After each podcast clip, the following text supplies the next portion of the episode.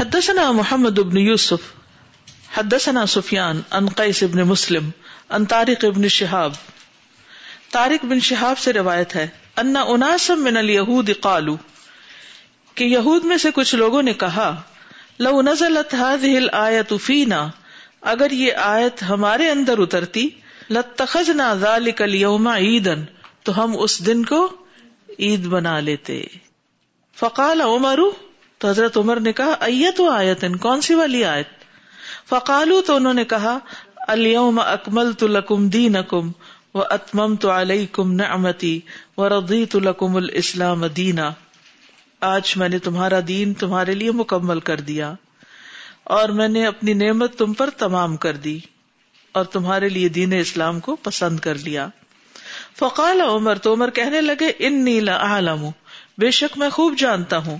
ایا مکان ان ضلعت کس جگہ یہ نازل کی گئی؟ ان ضلعت نازل کی گئی وہ رسول اللہ صلی اللہ علیہ وسلم واقف ان بے جب رسول اللہ صلی اللہ علیہ وسلم ارفا میں کھڑے تھے۔ اس وقت یہ آیت نازل ہوئی تھی۔ تو وہ جانتے تھے۔ اور پھر نیکسٹ ڈے کیا تھا؟ عید کا دن تھا۔ حدثنا عبد اللہ ابن مسلمتا ان مالک ان ابل اسودی محمد ابن عبد الرحمن ابن نوفل ان اروتا ان عائشہ رضی اللہ عنہا قالت، خرجنا مع رسول اللہ صلی اللہ علیہ وسلم۔ حضرت عائشہ کہتی ہیں، ہم رسول اللہ صلی اللہ علیہ وسلم کے ساتھ نکلی فمنا من احل بعمرتن ہم میں سے بعض نے عمرے کا احرام باندھا۔ ومنا من احل بحجتن اور ہم میں سے بعض نے حج کا احرام پہنا۔ ومنا من احل بحج و عمرتن اور ہم میں سے بعض نے حج اور عمرے کا احرام باندھا۔ یعنی الگ الگ بھی عمرہ، حج اور عمرہ، حج کٹھا بھی۔ وہ احل رسول اللہ صلی اللہ علیہ وسلم بالحج، اور رسول اللہ صلی اللہ علیہ وسلم نے حج کا احرام باندھا۔ کیونکہ آپ کی حدیثات تھی۔ فما من احل بالحج، او جمع الحج والعمرہ تھا فلم یحلو حتی یوم النحر۔ تو جس نے حج کا احرام باندھا نہیں افراد کا، اور حج اور عمرے کو جمع کیا قرآن میں، تو وہ حلال نہیں ہوئے، یہاں تک کہ یوم نہر آ گیا۔ حج کی کچھ اقسام ہے کتنی اقسام ہے تین۔ شابش، ٹھیک ہے۔ جو شخص بھی حج کے مہینوں میں یعنی شوال ذوالقادہ اور قربانی کے پہلے دس دنوں میں یعنی ذوالحج کے پہلے دس دنوں میں میکات کے مقام تک پہنچ جاتا ہے۔ تو وہ حج کی تین اقسام میں سے کوئی ایک اختیار کر سکتا ہے۔ نمبر ایک، حج تمتو اکیلا عمرہ کرنا، اس کو حج تمتو کا نام دیا جاتا ہے۔ اور وہ یہ ہے کہ حج کے مہینوں میں پہلے اکیلے عمرے کا احرام پہنے۔ پھر جب مکہ پہنچ جائے تو سب سے پہلے طواف کرے۔ پھر عمرہ کی صحیح کرے، پھر بال کٹوائے۔ اور حلال ہو جائے۔ پھر آٹھ ذیل حج کو کیا کرے؟ یوم تربیہ کو صرف حج کا احرام اب باندھے، کیونکہ عمرہ تو کر چکا وہ۔ اور حج کے تمام وفال بجا لائے۔ اگر وہ احرام کو نو ذیل حج تک مؤخر کر دے تو بھی کوئی حرج نہیں۔ لیکن آٹھ کو کرنا مصنون ہے۔ یوم تربیہ کو جب نبی صلی اللہ علیہ وسلم نے مینا میں جا کر پانچ نمازیں ادا کی۔ حج افراد افراد فرد سے فرد اکیلے کو کہتے ہیں، اکیلا حج کرنا۔ اسے حج مفرد کا نام دیا جاتا ہے اور وہ یہ ہے کہ حج کے دنوں میں اکیلے حج کا احرام باندھے، پھر جب وہ مکہ پہنچے تو طواف قدوم کرے، پھر صحیح کرے، چاہے تو حج کی صحیح کو مؤخر کر دے یعنی اس وقت صحیح کر لے اور یا پھر جب حج کر لے تو پھر صحیح کر لے۔ آپ دیکھو گے کہ جو لوگ مدینہ سے حج کرنے آتے ہیں نا، وہ ایسے ہی کرتے ہیں یعنی بالکل آخری دنوں میں جب وہ پہنچتے ہیں تو آ کے طواف کر کے پھر یا تو صحیح ساتھ ہی کر لیتے ہیں اور پھر بعد میں ان کو نہیں کرنی پڑتی طواف افاظا کے بعد، یا پھر یہ کہ اس کو افاظا کے ساتھ کر لیتے ہیں۔ تو اس قسم کے احرام میں لبیک حجن کا لفظ ہوگا۔ حج کران حج اور عمرے کو اکٹھا ایک ہی احرام میں کرنا۔ تبتوں میں الگ الگ احرام ہوتا ہے۔ اس کو حج قارن کا نام دیا گیا ہے۔ اور وہ یہ ہے کہ حج اور عمرے کا اکٹھا احرام باندھنا اور دونوں کو ملانا پہلے وہ عمرے کا احرام باندھے، پھر عمرے کا طواف شروع کرنے سے پہلے ہی اسی میں حج کو داخل کرے یعنی اتارے نہیں بلکہ وہیں سے حج کی نیت۔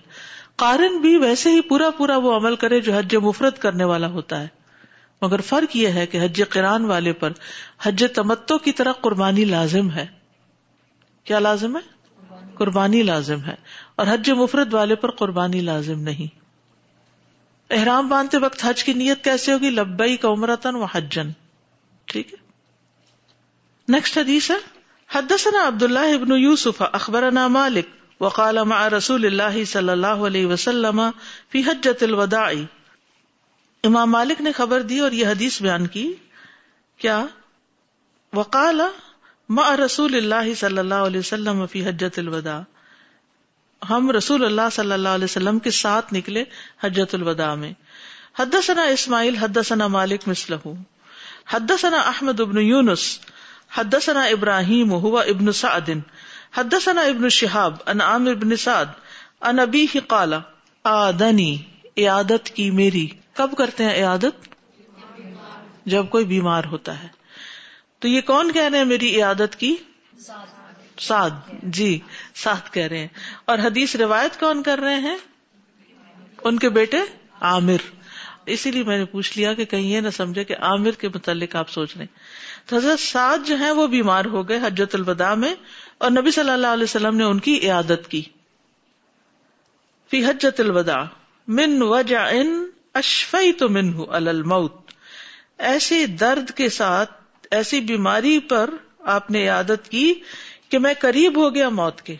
میں موت کے کنارے پہنچ گیا۔ اتنی شدید بیماری تھی۔ فقل تو یا رسول اللہ، میں نے کہا، اللہ کے رسول، بلغ بی من الوجع ما ترا۔ مجھے ایسی تکلیف پہنچ گئی ہے کہ جسے آپ دیکھ رہے ہیں۔ یعنی ایسی بیماری ہے مجھے کہ جو آپ دیکھ رہے ہیں کہ سخت بیماری ہے۔ وہ انا دو مالن، اور میں ایک مالدار انسان ہوں۔ ولا یری سنی اللہ ابنت اللی، اور میری وارث بس ایک بیٹی ہے میری۔ واحد ایک اکیلی، اکلوتی۔ افا اتصدق بسول سی مالی؟ کیا میں اپنے مال کا دو تہائی حصہ صدقہ کر دوں؟ یعنی پورے مال کو تین پورشن میں ڈیوائڈ کر کے دو حصے میں صدقہ کر دوں، ایک اپنی بیٹی کے لیے چھوڑ دوں؟ قال اللہ، آپ نے فرمایا، نو کل تو افا اتصدق بشتری ہی میں نے کہا کہ کیا میں اس کے آدھے کو صدقہ کر دوں؟ قال اللہ، فرمایا، نہیں۔ کل تو فلوس میں نے کہا، کیا تیسرا حصہ ون تھرڈ کالا اصلس فرمایا ون تھرڈ وسلس کثیر ون تھرڈ بھی بہت ہے۔ یہ بھی زیادہ ہے۔ ان کا انتظر ورثت کا اغنیا خیر من انتظر ہم آلتن یا تکفون الناس. ان کا بے شک تم انتظرا کہ تم چھوڑو۔ ورثت کا اپنے وارثوں کو اغنیا غنی، مالدار خیر زیادہ بہتر ہے۔ من ان، اس سے کہ تذرہم، تم چھوڑو ان کو آلتن عیالدار، فقیر۔ یا تکف الناس، لوگوں کے آگے ہاتھ پھیلاتے۔ یا تکف کف جو ہے نا، یہ ہتھیلی کو کہتے یعنی لوگوں کے آگے ہاتھ پھیلائے اس سے بہتر ہے کہ تم خود اپنے بچوں کے لیے چھوڑ کے جاؤ۔ ولس تن فکن فقتن اور نہیں تم خرچ کرو گے کوئی خرچ کرنے کی چیز۔ تب تغی بحا وجہ اللہ۔ جس کے ذریعے تم اللہ کا چہرہ چاہتے ہو۔ اللہ اجر تبہا مگر یہ کہ اس پہ اجر دیے جاؤ گے۔ حت لکمت تج الحا فی فمر اتک یہاں تک کہ ایک لکما جو تم اپنی بیوی کے منہ میں ڈالتے ہو۔ اس پر بھی تمہارے لیے اجر ہے۔ کل تو یا رسول اللہ، میں نے کہا، اے اللہ کے رسول اخلف بعد اصحابی، کیا میں اپنے ساتھیوں کے بعد پیچھے چھوڑ دیا جاؤں گا؟ میں بیمار ہوں، میں واپس نہیں جا سکوں گا۔ کالا ان کلن تو خلفا فرمایا، تم پیچھے ہرگز نہیں چھوڑے جاؤ گے۔ فتح عمل عمل اگر ہو بھی گیا کچھ ایسے، تو تم عمل کرو، نیک عمل۔ تب تقی بھی وجہ اللہ، جس کے ذریعے تم اللہ کے چہرے کو چاہو۔ الزد تبھی درجتن و رفعتن مگر یہ کہ تم بڑھا لو گے اپنا درجہ اور بلند ہوگا مقام۔ یعنی اپنے مقام اور درجے میں بلند ہو جاؤ گے۔ ولا اللہ کا تو خلف حتف اب کا اقوام اور شاید کہ تم زندہ رہو یہاں تک کہ فائدہ اٹھائیں گی تمہارے ذریعے کچھ قومیں، کچھ لوگ۔ وہ ادر رب کا آخرون اور کچھ دوسرے نقصان اٹھائیں گے۔ اللہ دل اصحابی ہجرت ہوں اے اللہ، میرے صحابہ کی ہجرت کو نافذ کر دے۔ ولا ترد آقا بہم اور انہیں ایڑیوں کے بل واپس نہ لوٹا۔ لاکن البا لیکن بد نصیب سعد بن خولتا سعد بن خولا ہیں۔ رفا لہو رسول اللہ صلی اللہ علیہ وسلم۔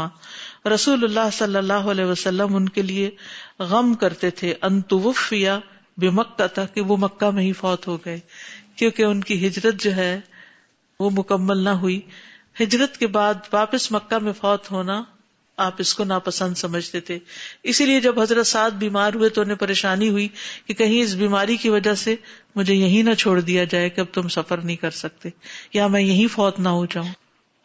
میں اب مکہ میں فوت نہیں ہونا چاہتا، مدینہ میں ہی ہونا چاہتا ہوں، تاکہ مجھے ہجرت کا پورا ثواب ملے۔ بہرحال یہ مشہور حدیث ہے، مختلف مواقع پر آپ نے سنی ہوگی۔ اس سے یہ پتا چلتا ہے کہ انسان اللہ کے فیصلوں کو قبول کر کے اپنے مال کی تقسیم کرے تو اسی میں فائدہ ہے۔ آبا حکم و ابنا حکم لا تدرون ایہم اقرب الکم نفع۔ تمہارے والدین اور تمہاری اولاد، تمہیں نہیں پتا کہ تمہارے لیے زیادہ نفع والے کون ہیں، تمہیں زیادہ فائدہ کون دیں گے۔ تمہارے ماں باپ نے تمہیں زیادہ فائدہ دیا، جنہوں نے تمہیں پالا پوسا۔ یا تمہاری اولاد جو تمہارے لیے صدقہ جاریہ بنے جس کو تم نے پالا پوسا۔ یہ تو کل قیامت کے دن ہی فیصلہ ہوگا کس سے ہمیں فائدہ زیادہ پہنچا۔ تو اس لیے قدرتی طور پر انسان کا جھکاؤ ایک طرف ہو ہی جاتا ہے۔ یعنی پارشل رہنے سے باز نہیں آتا انسان۔ کبھی ماں باپ کی طرف جھکاؤ زیادہ ہو جاتا ہے اور کبھی بچوں کی طرف۔ اور انسان ان کے حق میں پھر ایسے فیصلے اپنے بات کرنے لگتا ہے کہ جس کی وجہ سے وہ اپنا مال حقداروں تک نہیں پہنچنے دیتا۔ تو ایسے تمام راستوں کو بند کیا گیا۔ حتیٰ کہ وسیعت کے ذریعے بھی لمیٹڈ مال یعنی ریسٹرکٹ کر دیا گیا کہ بس اس سے آگے نہیں دے سکتے۔ اور پھر یہ ہے کہ اس سے یہ بھی پتا چلتا ہے کہ مال کمانا حلال مال اور اس کو جمع کرنا کوئی بری بات نہیں ہے۔ ایز لانگ ایز وہ خیر کے کاموں میں استعمال ہو۔ اور پھر یہ کہ انسان اللہ کے راستے میں بھی دے، اپنے اوپر بھی خرچ کرے اور کچھ اپنے بچوں کے لیے بھی چھوڑ دے کہ ان کی زندگی بھی کچھ آسان ہو جائے۔ یعنی یہ نہیں سوچنا چاہیے ان کے پاس تو سب کچھ ہے، لہٰذا میں اب اس کو زندگی میں ہی ختم کر دوں۔ نہیں، اگر سارا کچھ ختم کر کے آپ کو کیا پتا، آپ بیس سال اور زندہ رہے پھر کیا کریں گے؟ بچوں کے آگے خود ہاتھ پھیلائیں گے۔ تو اتنا اپنے پاس رہنے دیں کہ جو آپ کی موت تک آپ کے کام آتا رہے، آپ محتاج نہ ہو جائیں۔ اور اگر وہ بچ گیا اور آپ کے بچوں کا کام آ گیا تو وہ بھی اللہ کے حکم کے مطابق آپ کے لیے اجر کا باعث ہوگا۔ تو کوئی بھی طریقہ ایسا وراثت میں بل میں اختیار کرنا، ایسی وسیعت کرنا کہ جس سے انسان کی نیت سے چھپا چور اندر ہو کہ میں فلاں کو تو بالکل نہیں چاہتا کہ کچھ لے۔ یعنی کبھی کبھی انسانوں کو مختلف انسانوں سے بیر ہو جاتا ہے، حتیٰ کہ اپنی اولاد سے بھی کچھ ناراضگی ہو جاتی تو انسان کہتا ہے کہ اس کو تو میں کچھ بھی نہیں دینا چاہتا۔ نہیں یہ تقسیم اللہ نے اپنے ہاتھ میں رکھی ہے۔ اللہ زیادہ خیر خواہ ہے سب کا تمہاری نسبت۔ آنکھ نہیں کرنے کی اجازت۔ اللہ یہ کہ وہ مسلمان ہی نہ رہے تو خود بخود آؤٹ ہو جائے گا پھر اس کو تو وراثت ملے گی نہیں۔ ورنہ اگر مسلم ہے جتنا بھی بگڑا ہوا آپ آنکھ نہیں کر سکتے۔ ہو سکتا ہے اچھا ہو جائے آپ کی موت ہی اس کو اچھا بنا دے۔ یہ بھی ہو سکتا ہے۔ اور پھر حضرت سعد جو تھے نبی صلی اللہ علیہ وسلم کی پیشن گوئی ان کے حق میں پوری ہوئی۔ انہوں نے ایران فتح کیا، یہ فاتح ایران بنے، جنگ کادسیہ میں یہ سپا سالار تھے۔ ہاں؟ تو اس سے یہ بہت بڑا سبق ملتا ہے کہ بعض اوقات زندگی میں انسان کسی بیماری، کسی تکلیف، پریشانی کا شکار ہو جاتا ہے۔ اس وقت وہ ہمت ہارنے لگتا ہے، مایوس ہونے لگتا ہے۔ کہ اب تو لگتا ہے کہ موت ہی آ گئی۔ ہم سب کا یہ حال ہے۔ تھوڑی بہت بھی بیماری زیادہ ہو جائے تو لگتا ہے بس اب مر جائیں گے۔ ہاں؟ تو اس میں ہو سکتا مر بھی جائیں اور ہو سکتا بیماری کے بغیر ہی مر جائیں، یہ بھی نہیں کسی کو پتا۔ اور بڑھاپے سے ڈر لگتا ہے کہ شاید اس میں مر جائیں گے تو یہ نہیں پتا جوانی میں ہی کو چلا جائے۔ تو موت کا تو ایک وقت ہے تو اس سے پہلے انسان کو مایوسی کی زندگی نہیں بسر کرنی چاہیے۔ جب تک اللہ نے زندگی یہ دی ہے، اس کی قدر کریں اور اس میں اچھے اچھے کام کرتے رہیں اور اس جذبے کے ساتھ کام کریں، گویا سو سال جینا اور اس سے بھی آگے۔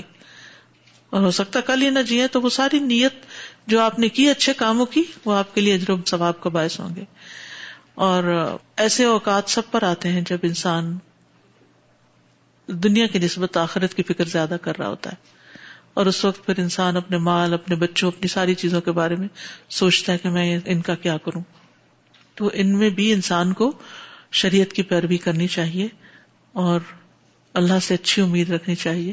نبی صلی اللہ علیہ وسلم نے اپنے ساتھیوں کو ہمیشہ انکریج کیا، ان کی ہمت بندھائی اور یہاں بھی آپ اچھی بات منہ سے نکالتے ہیں۔ اگر کوئی مریض کہے بھی کہ مجھے لگتا نہیں میں اس بیماری سے بچوں گا، تو آپ کو کیا کہنا چاہیے؟ یہی جو آپ صلی اللہ علیہ وسلم نے فرمایا۔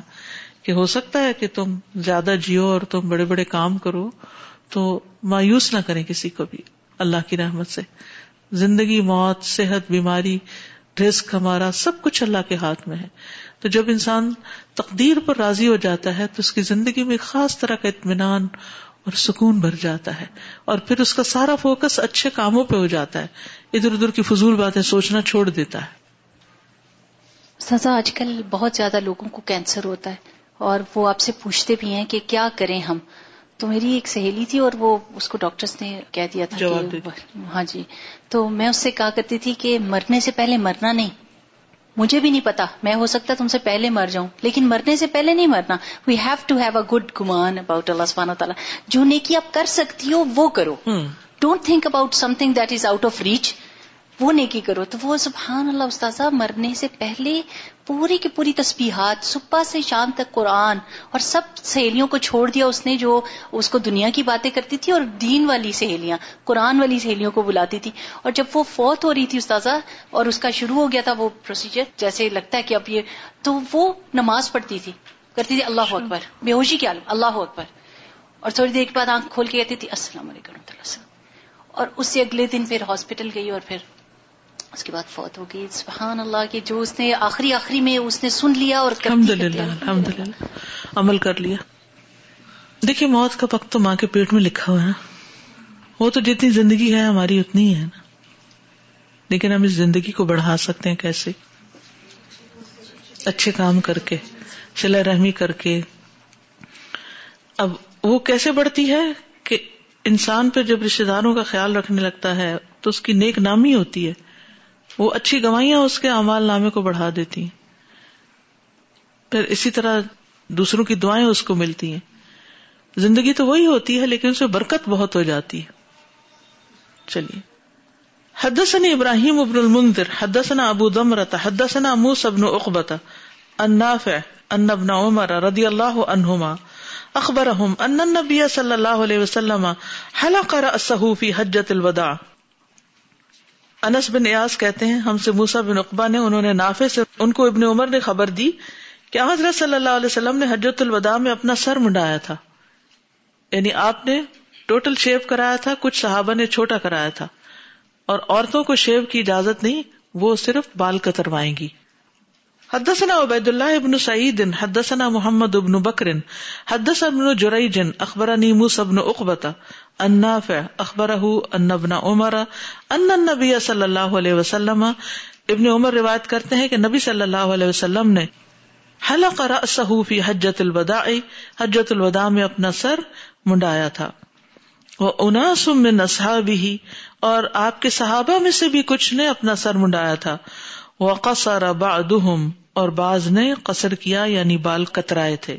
حدثنا يحيى بن قزعة، حدثنا مالك عن ابن شهاب وقال الليث حدثني يونس عن ابن شهاب حدثني عبيد الله بن عبد الله ان عبد الله بن عباس رضی اللہ عنہما اخبره عبد الله بن عباس رضی اللہ عنہما نے ان کو خبر دی انه کہ وہ اقبل يسير على حمار، وہ آئے چلتے ہوئے اپنے گدھے پر۔ وہ رسول اللہ صلی اللہ علیہ وسلم قائم اور نبی صلی اللہ علیہ وسلم کھڑے تھے یعنی وہ گدھے پہ تھے اور آپ کھڑے تھے بمنن منا میں۔ فی حجت الوداع حجت الوداع کے موقع پر یوسلی بن ناسی لوگوں کو نماز پڑھا رہے تھے۔ فسار الحمار بین یدئی بعد الصفی تو گزر گیا گدھا گدھا جو تھا، بین یدئی بعد الصفی بعض صفوں کے آگے سے۔ ثم نزل عنہ۔ پھر وہ گدے سے اترے۔ فصف مع اور وہ لوگوں کے ساتھ شریک ہو گئے۔ یعنی تھوڑا سا گدا صف کے آگے سے بھی گزر گیا، پھر وہ گدے سے اتر گیا اور صف میں شریک ہو گئے یعنی نماز کے لیے۔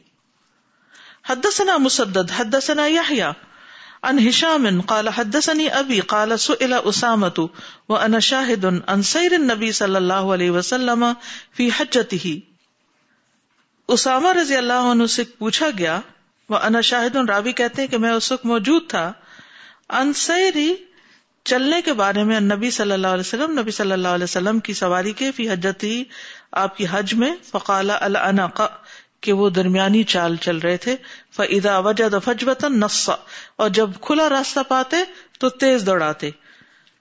یعنی عام حالات میں آہستہ آہستہ چلتے تھے یعنی آپ کو معلوم ہے نا کہ مکہ سے قافلے نکلتے ہیں، حج کے لیے پہلے مینا جاتے، پھر عرفات جاتے۔ پھر واپس مینا کی طرف آتے ہیں۔ تو سارا سفر ہی سفر ہے حج ایک طرح سے، تھوڑے تھوڑے قیام کے ساتھ۔ ہاں؟ تو انہوں نے پوچھا کہ آپ سواری کیسے چلا رہے تھے؟ یہ بھی دیکھیے، سیکھنے کی بات ہے نا، اور یہ بھی مینرز اور ایٹیکیٹس میں سے ہے کہ انسان حج کے موقع پر خود کیسی چال رکھے یا سواری پر ہو تو کیسے چلے۔ تو آپ صلی اللہ علیہ وسلم سواری کو آہستہ آہستہ چلاتے، لیکن جب کھلا راستہ پاتے تو تیز بھی کرتے۔ کیونکہ بعض اوقات آگے والے اگر بہت آہستہ ہوں، پیچھے والوں کو تکلیف ہوتی ہے تو بلا وجہ آہستہ بھی نہیں رکھنا چاہیے۔ جیسے آپ ڈرائیونگ کرتے ہیں، بعض اوقات ایک ڈرائیور کے آہستہ چلانے سے کتنی گاڑیوں کو نقصان ہوتا ہے؟ اگر ایک گاڑی اسپیڈ لمٹ کے ساتھ نہیں چلتی، تو پیچھے لائن لگ جاتی اور سب کو تکلیف پہنچتی۔ ہے تو آپ صلی اللہ علیہ وسلم نے اس چیز کا بھی لحاظ رکھا۔ حدثنا عبد اللہ ابن مسلم تھا۔ ان مالک ان یحیی ابن سعید ان عدی ابن ثابت ان عبد اللہ ابن یزید الختمی، ان ابا ایوب اخبرہ انه صلى مع النبي صلی اللہ علیہ وسلم فی حجۃ الوداع المغرب والعشاء جميعا ابو ایوب خالد بن زید انصاری نے خبر دی انہو کے صلی اللہ نبی صلی اللہ علیہ وسلم، انہوں نے نبی صلی اللہ علیہ وسلم کے ساتھ نماز پڑھی فی حجت الوداع حجت الوداع میں، المغرب والعشاء جمیعا، مغرب اور عشاء دونوں کٹھے کر کے پڑھی، جمع کی۔ ٹھیک ہے؟ اچھا پیچھے یہ جو حدیث گزری ہے نا، جس میں حلق کے بارے میں ہے۔ حلق کرانے والوں کے لیے نبی صلی اللہ علیہ وسلم نے دو بار دعا کی۔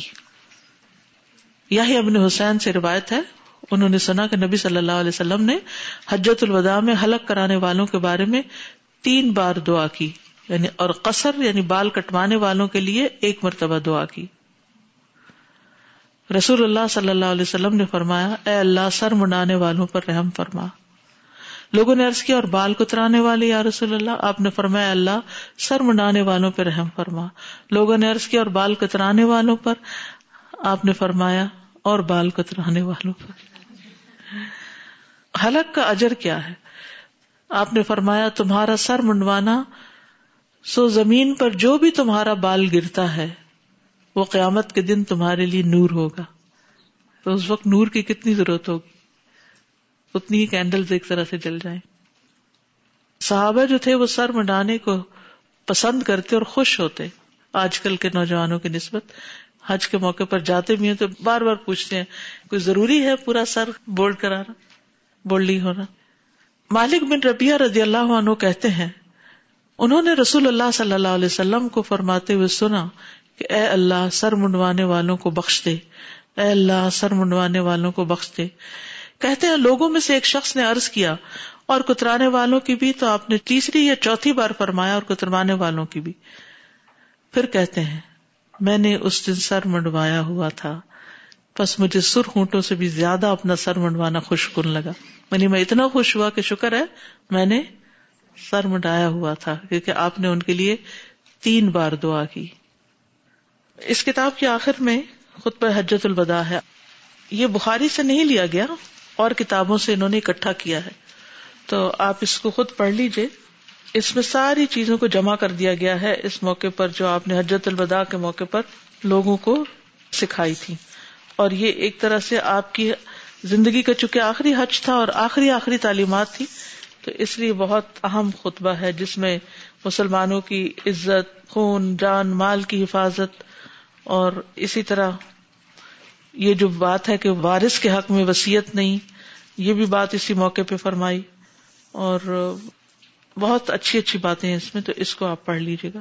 آج کے لیے اتنا ہی کافی ہے۔ اگر کوئی کچھ کہنا چاہے، پوچھنا چاہے جی فرمائیے۔ السلام علیکم استاذہ۔ آپ جیسے بتا رہی تھیں ابھی کہ جیسے سر منڈوانے والے وہ تو مرد حضرات کریں گے تو ان کے لیے بولا مغفرت ہے یا ان کے لیے اچھا ہے؟ عورتیں لوگ وہ کیسے کریں گے وہ تو وہ اپنے جو بال کترائیں گی وہ تو اتنے چھوٹے سے گریں گے تو روشنی نہیں کافی گر جائیں گے۔ آپ دیکھیے جو کتروانے ہوتے وہ یہ نہیں ہوتے کہ ایک لٹ پکڑ کے تھوڑا سا کھولو۔ پورے بالوں کو کرنا ہوتا ہے نیچے سے ٹھیک ہے؟ تو اب وہ سارے جڑ سے اکھڑے یا نیچے سے کاٹے کیونکہ ہمارے لیے اجر کس میں ہے؟ جو آپ نے ہمارے لیے حکم دیا تو ہمارے لیے اسی کی بنا پہ رحمت ہے کیونکہ ہم سنت کی پیروی کر رہے ہیں۔ السلام علیکم۔ وعلیکم السلام۔ With your permission I asking this question we do not need to slaughter animal for Umrah so but in you know treaty of Hudaybiyah we learn that prophet Muhammad صلی اللہ علیہ وسلم and his companion they took their animals along with them to Hudaybiyah. جی۔ So what is the explanation of that? کیونکہ اس بات کا خطرہ تھا کہ اجازت نہ ملے اور روک دیے جائیں تو دم دینا ہوگا۔ اور شکرانے کے طور پر لے جا سکتے ہیں لیکن یہ کہ ریچول لازم نہیں ہے۔ سبحان اللہ و بحمد کا اشد اللہ اللہ اللہ انت استخر کا و اطوب السلام علیکم و رحمۃ اللہ وبرکاتہ۔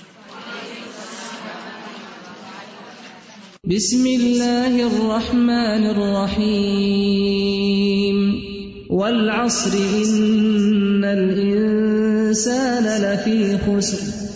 إلا الذين آمنوا وعملوا الصالحات وتواصوا بالحق وتواصوا بالصبر اللهم صل على محمد وعلى آل محمد كما صليت على إبراهيم وعلى آل إبراهيم إنك حميد مجيد. اللهم بارك على محمد وعلى آل محمد كما باركت على إبراهيم وعلى آل إبراهيم إنك حميد مجيد